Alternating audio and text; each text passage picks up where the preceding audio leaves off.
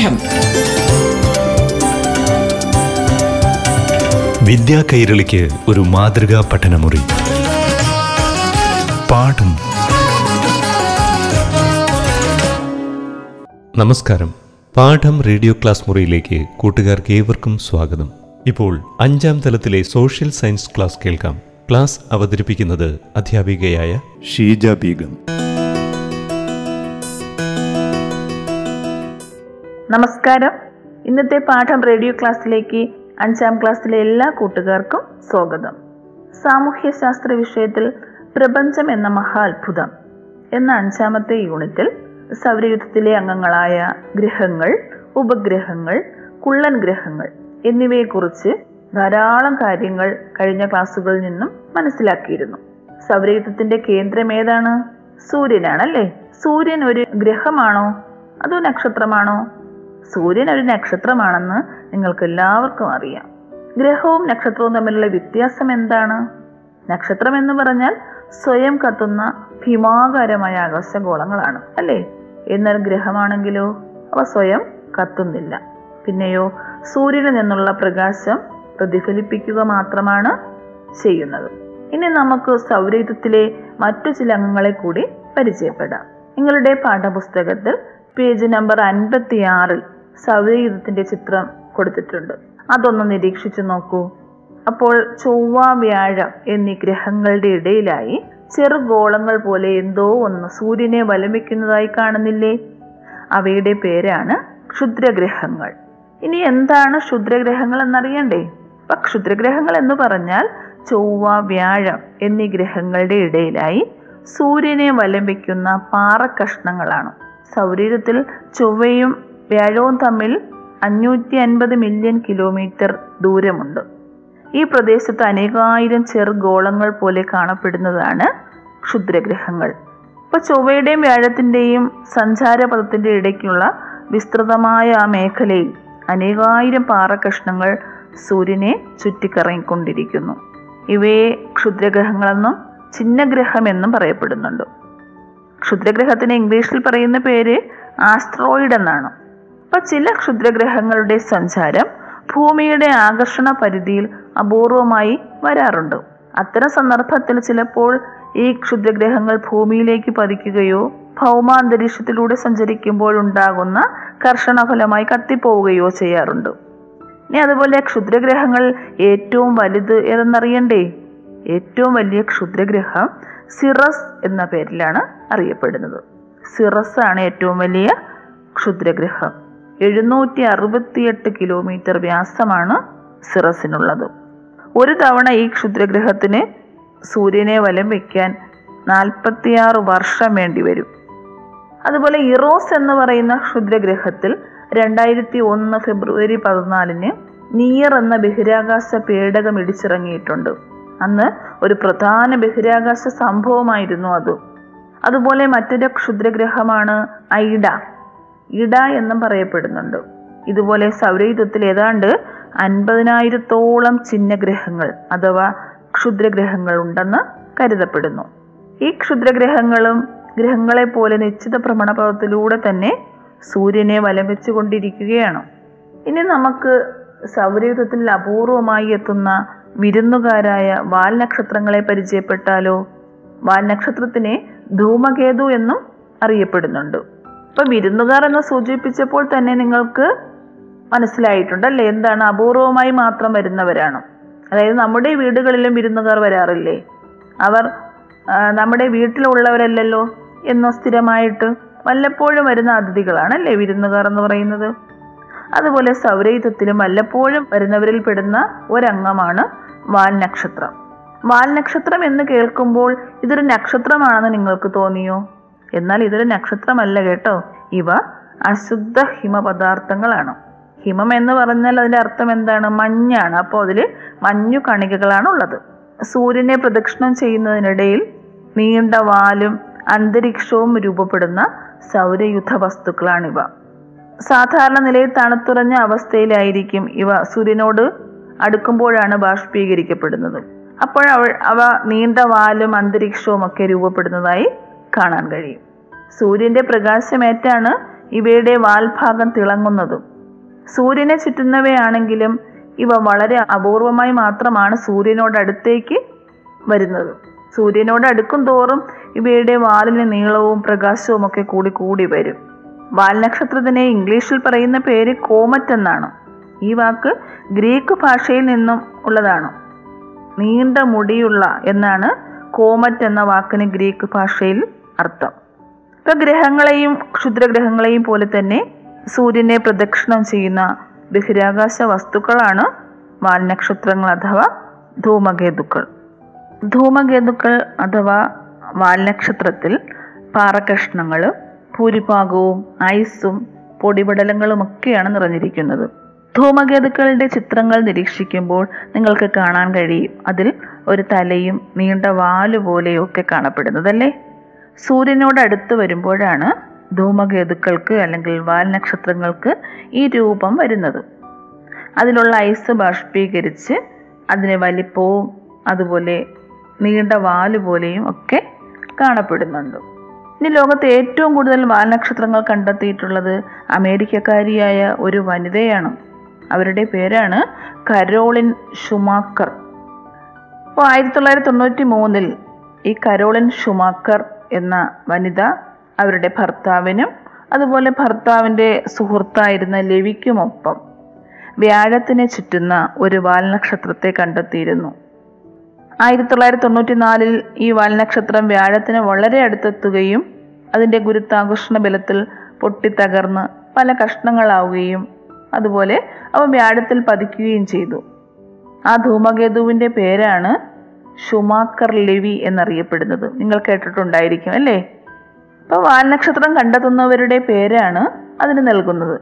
അതുകൊണ്ടാണ് ഷുമാക്കറും ലെവിയും കൂടി കണ്ടെത്തിയ വാൽനക്ഷത്രമായതുകൊണ്ട് ഷുമാക്കർ ലെവി എന്ന പേര് ഈ ധൂമകേതുവിന് കിട്ടിയത്. വാൽനക്ഷത്രങ്ങളിൽ ഏറ്റവും പ്രസിദ്ധമായത് എഡ്മണ്ട് ഹാലിയുടെ പേരിൽ അറിയപ്പെടുന്ന വാൽനക്ഷത്രമാണ്. English ജ്യോതിശാസ്ത്രജ്ഞനായിരുന്നു Edmund ഹാലി. കൃത്യമായ ഇടവേളകളിൽ സൂര്യനെ പ്രദക്ഷിണം ചെയ്യുന്ന ധൂമകേതുവാണ് ഹാലിയുടെ ധൂമകേതു എന്ന പേരിൽ അറിയപ്പെടുന്നത്. എഴുപത്തിയാറ് വർഷത്തിലൊരിക്കലാണ് ഹാലിയുടെ ധൂമകേതു എത്തുന്നത്. ഈ ധൂമകേതു ആയിരത്തി തൊള്ളായിരത്തി എൺപത്തി ആറിലാണ് സൂര്യനോട് അടുത്തെത്തിയത്. ഇനി അത് എഴുപത്തിയാറ് വർഷത്തിന് ശേഷം രണ്ടായിരത്തി അറുപത്തി ഒന്നിലാവും എത്തുക. കൃത്യമായ ഇടവേളകളിൽ സൂര്യനെ പ്രദക്ഷിണം വയ്ക്കുന്ന ധൂമകേതു എന്ന ഒരു പ്രത്യേകതയാണ് ഹാലിയുടെ വാൽനക്ഷത്രത്തിനുള്ളത്. എഡ്മണ്ട് ഹാലി കണ്ടെത്തിയത് കൊണ്ടാണ് അദ്ദേഹത്തിന്റെ പേരിൽ ഈ ധൂമകേതു അറിയപ്പെടുന്നത്.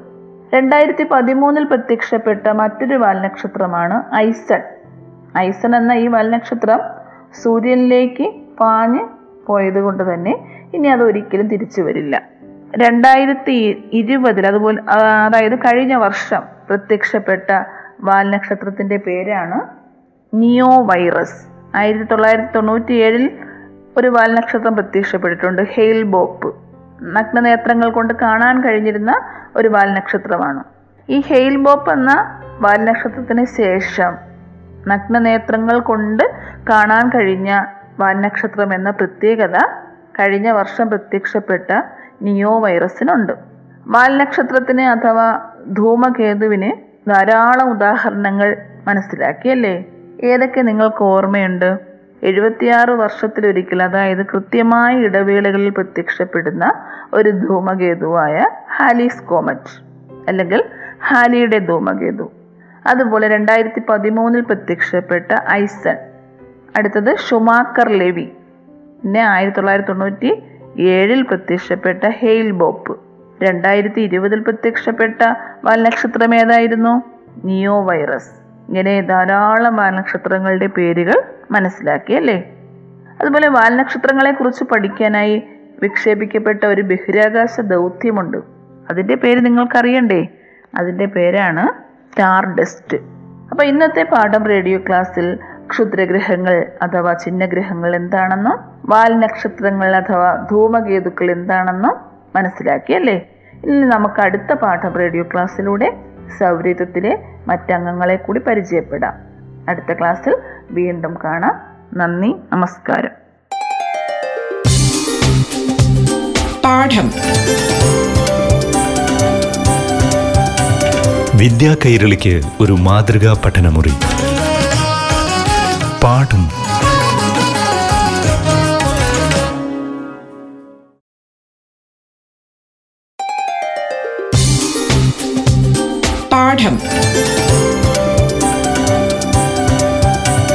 വിദ്യാ കൈരളിക്ക് ഒരു മാതൃകാ പഠനമുറി. പാഠം. നമസ്കാരം പ്രിയ കൂട്ടുകാരെ. പാഠം റേഡിയോ ക്ലാസ് മുറിയിലേക്ക് ഏവർക്കും ഹൃദ്യമായ സ്വാഗതം. ഇനി കേരള പാഠ്യപദ്ധതിയിലെ ആറാം സ്റ്റാൻഡേർഡിലെ സോഷ്യൽ സയൻസ് ക്ലാസ് കേൾക്കാം. അവതരിപ്പിക്കുന്നത് അധ്യാപികയായ ഷീജ ബീഗം. നമസ്കാരം. എല്ലാ പ്രിയ കൂട്ടുകാർക്കും പാഠം റേഡിയോ ക്ലാസ്സിലേക്ക് സ്വാഗതം.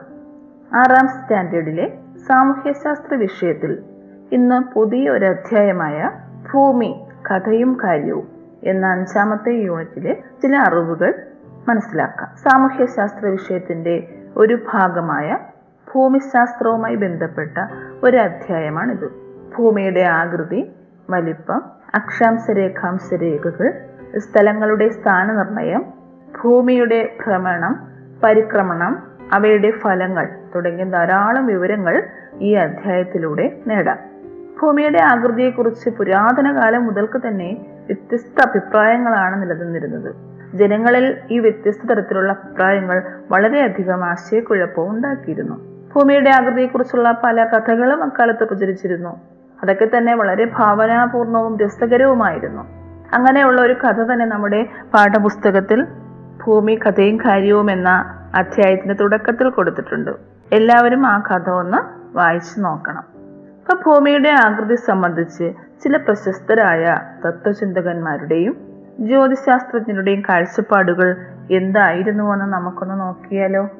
Thales Pythagoras Aristotle Aryabhata Magellan Copernicus Isaac Newton എന്നിവർ ഭൂമിയുടെ ആകൃതിയെക്കുറിച്ച് പറഞ്ഞിരിക്കുന്നത് എന്താണെന്ന് നമുക്കൊന്ന് നോക്കാം.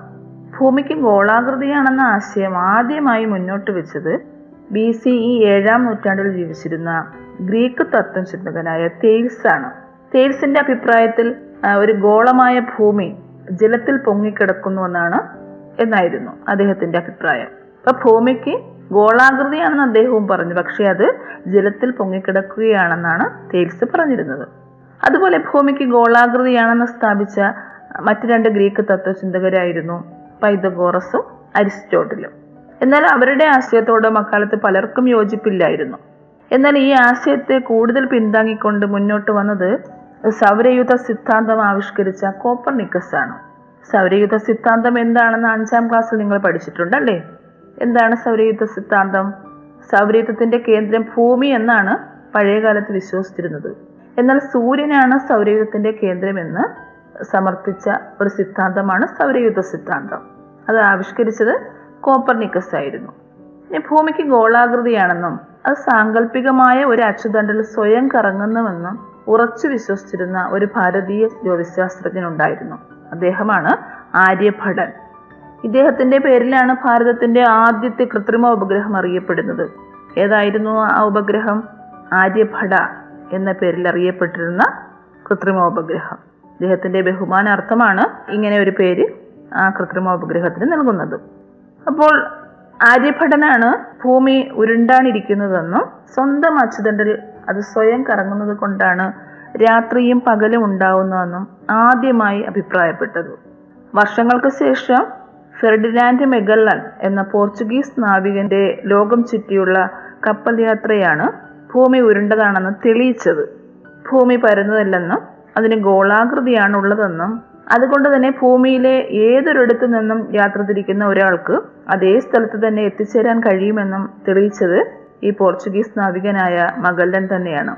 അദ്ദേഹത്തിന്റെ കപ്പൽ യാത്രയിലൂടെയാണ് ഇങ്ങനെ ഒരു തെളിവ് ലഭിക്കുന്നത്. ഗുരുത്താകർഷണ സിദ്ധാന്തം കണ്ടെത്തിയ സർ ഐസക് ന്യൂട്ടനാണ് ഭൂമിക്ക് കൃത്യമായ ഗോളാകൃതി അല്ലെന്ന് കണ്ടെത്തുന്നത്. അദ്ദേഹം പറഞ്ഞത് എന്താണ്? ഭൂമിക്ക് ഗോളാകൃതി എന്ന് പറയാമെങ്കിലും അത് ഒരു പന്ത് പോലെ പൂർണമായി ഉരുണ്ടതല്ല.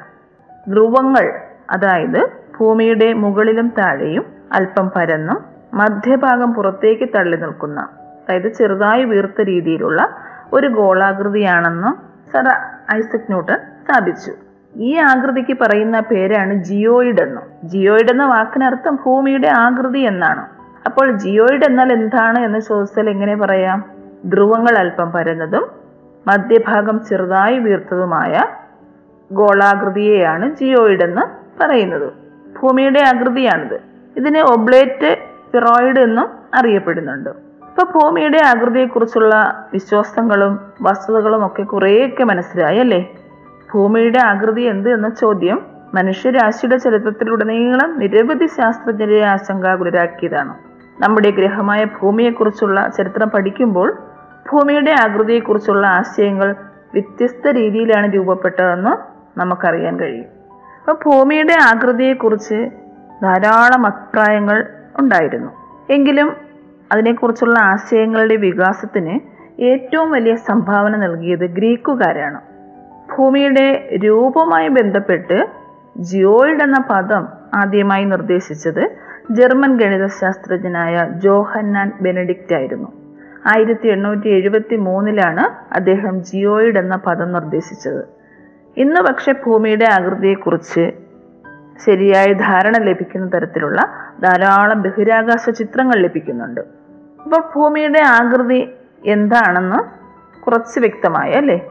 ഇനി നമുക്ക് ഭൂമിയുടെ വലിപ്പത്തെക്കുറിച്ചുള്ള ചില അറിവുകൾ നേടിയാലോ? നാം വസിക്കുന്ന ഗ്രഹമായ നമ്മുടെ ഭൂമിയുടെ ചുറ്റളവ് ഏകദേശം നാൽപ്പതിനായിരം കിലോമീറ്ററാണ്. ഭൂമിയുടെ വലിപ്പം കണ്ടെത്താൻ ആദ്യമായി ശ്രമിച്ചതാരെന്നറിയാമോ? ഗ്രീക്ക് തത്വചിന്തകനും ഗണിതശാസ്ത്രജ്ഞനുമായ ഇറാത്തോസ്തനീസ് ആണ് അദ്ദേഹം സൂര്യരശ്മികൾ ഭൂമിയിൽ പതിക്കുന്നതിന്റെ കോണളവിനെ മാത്രം ആശ്രയിച്ചാണ് ഭൂമിയുടെ ചുറ്റളവ് കണ്ടെത്തിയത്. അദ്ദേഹത്തിന്റെ കണക്ക് പ്രകാരം ഭൂമിയുടെ ചുറ്റളവ് ഇരുപത്തി അയ്യായിരം സ്റ്റേഡിയ എന്നാണ് സൂചിപ്പിച്ചിരിക്കുന്നത്. സ്റ്റേഡിയ എന്ന് പറഞ്ഞാൽ അക്കാലത്ത് ഗ്രീസിൽ ദൂരം അളക്കാൻ ഉപയോഗിച്ചിരുന്ന ഒരു യൂണിറ്റ് ആണ്. നമ്മൾ ദൂരം അളക്കാൻ ഉപയോഗിക്കുന്ന യൂണിറ്റ് ഏതാണ്? നമ്മൾ ദൂരം എഴുതുമ്പോൾ കിലോമീറ്ററിലോ മീറ്ററിലോ ഒക്കെയാണ് എഴുതുന്നത് അല്ലേ? ഏതായാലും ഇന്നത്തെ പോലെയുള്ള യാതൊരു സംവിധാനങ്ങളും ഇല്ലാതിരുന്ന ആ കാലഘട്ടത്തിൽ ഭൂമിയുടെ യഥാർത്ഥ ചുറ്റളവിനോട് ഏകദേശം അടുത്ത് നിൽക്കുന്ന ഈ കണക്ക് ഇറാത്തോസ്തനിസ് കണ്ടെത്തിയത് വളരെ അത്ഭുതകരമല്ലേ? അതുപോലെ ഭൂമിയെ വലം വയ്ക്കാൻ ശ്രമിച്ച ഒരു സാഹസിക സഞ്ചാരിയാണ് ജീൻ ബെലീവോ എന്ന കാനഡക്കാരൻ. അദ്ദേഹം ഭൂമിയെ വലം വയ്ക്കാൻ പതിനൊന്ന് വർഷമാണ് എടുത്തത്. കാൽനടയായും കപ്പൽ യാത്ര ചെയ്തുമാണ് ഇത്രയും സമയമെടുത്ത് ഭൂമിയെ വലം വയ്ക്കുന്നത് ഇതിൽ നിന്ന് തന്നെ നമ്മുടെ ഭൂമി എത്ര വലുതാണെന്ന് നമുക്ക് ഊഹിക്കാവുന്നതേ ഉള്ളൂ അല്ലേ? അപ്പൊ ഇത്രയും വലിപ്പമുള്ള ഈ ഭൂമിയിൽ നമ്മുടെ സ്ഥാനം എവിടെയാണെന്ന് ചിന്തിച്ച് നോക്കൂ. നമ്മുടെ സ്ഥാനം എവിടെയാണെന്ന് ചോദിച്ചാൽ നമുക്ക് എങ്ങനെ ഉത്തരം നൽകാം? നമ്മുടെ രാജ്യം ഉൾപ്പെടുന്ന വൻകരയായ ഏഷ്യ വൻകരയിൽ ഇന്ത്യ എന്ന രാജ്യത്ത് കേരളം എന്ന സംസ്ഥാനത്ത് ഏത് പ്രദേശത്താണെന്നൊക്കെ നമുക്ക് പറയാൻ കഴിയും അല്ലേ? അപ്പോൾ ഭൂമിയിൽ ഓരോ വസ്തുവിനും പ്രദേശത്തിനും കൃത്യമായ സ്ഥാനങ്ങളുണ്ട്. ചില അളവുകളുടെ അടിസ്ഥാനത്തിൽ നമുക്ക് കൃത്യമായ സ്ഥാനം പറയാൻ കഴിയും അല്ലേ? അപ്പോൾ എന്തായാലും ഒരു അടിസ്ഥാനം ഉണ്ടായിരിക്കണം എങ്കിൽ മാത്രമേ നമുക്ക് കൃത്യമായ ഒരു സ്ഥാനം പറയാൻ കഴിയുകയുള്ളൂ. ഉദാഹരണത്തിന് ക്ലാസ് മുറിയിൽ നിങ്ങൾ ഇരിക്കുന്ന സ്ഥാനം എഴുതാൻ പറഞ്ഞാൽ എന്തു ചെയ്യും? ഏതെങ്കിലും ഒരു വസ്തുവിനെ അടിസ്ഥാനമാക്കി ഓരോരുത്തരും ഇരിക്കുന്ന സ്ഥാനം എഴുതാൻ പറ്റും അല്ലേ? ഉദാഹരണത്തിന് ക്ലാസ് മുറിയിലെ ഒരു മേശ അടിസ്ഥാനമാക്കി അതായത് ടീച്ചർ ഇരിക്കുന്ന കസേരയുടെ അടുത്ത് കിടക്കുന്ന മേശയെ അടിസ്ഥാനമാക്കിയിട്ട് ഒരു സ്ഥാനം ആരുടെ ആരെങ്കിലും ഇരിക്കുന്ന ഒരു സ്ഥാനം എഴുതാൻ പറഞ്ഞാൽ ഇപ്പൊ മേശയുടെ വലത് ഭാഗത്ത് മൂന്നാമത്തെ ബെഞ്ച് നാലാമതിരിക്കുന്ന കുട്ടി ആരാണ് എന്ന് ചോദിച്ചാൽ ആ കുട്ടിയുടെ സ്ഥാനം കൃത്യമായി പറയാൻ കഴിയും അല്ലേ കാരണം ആ മേശ അടിസ്ഥാനമാക്കിയാണ് നമുക്ക് കൃത്യമായി സ്ഥാനനിർണയം നടത്താൻ കഴിയുന്നത്. എന്നാൽ ഗോളാകൃതിയിലുള്ളതും അതിവിശാലമായതുമായ ഭൂമിയിൽ നമുക്ക് എങ്ങനെ ഒരു പ്രദേശത്തിന്റെയോ വസ്തുവിന്റെയോ സ്ഥാനം കണ്ടെത്താൻ കഴിയും? അപ്പോൾ അതിനെക്കുറിച്ച് നമുക്ക് അടുത്ത പാഠം റേഡിയോ ക്ലാസ്സിലൂടെ മനസ്സിലാക്കാം. ഭൂമിയിൽ ഒരു പ്രദേശത്തിന്റെ സ്ഥാനം എങ്ങനെയാണ് കണക്കാക്കുന്നതിനെ കുറിച്ചുള്ള കൂടുതൽ അറിവുകൾ അടുത്ത ക്ലാസ്സിലൂടെ പങ്കുവയ്ക്കാം. നന്ദി നമസ്കാരം. പാഠം. വിദ്യാ കൈരളിക്ക് ഒരു മാതൃകാ പഠനമുറി. പാഠം.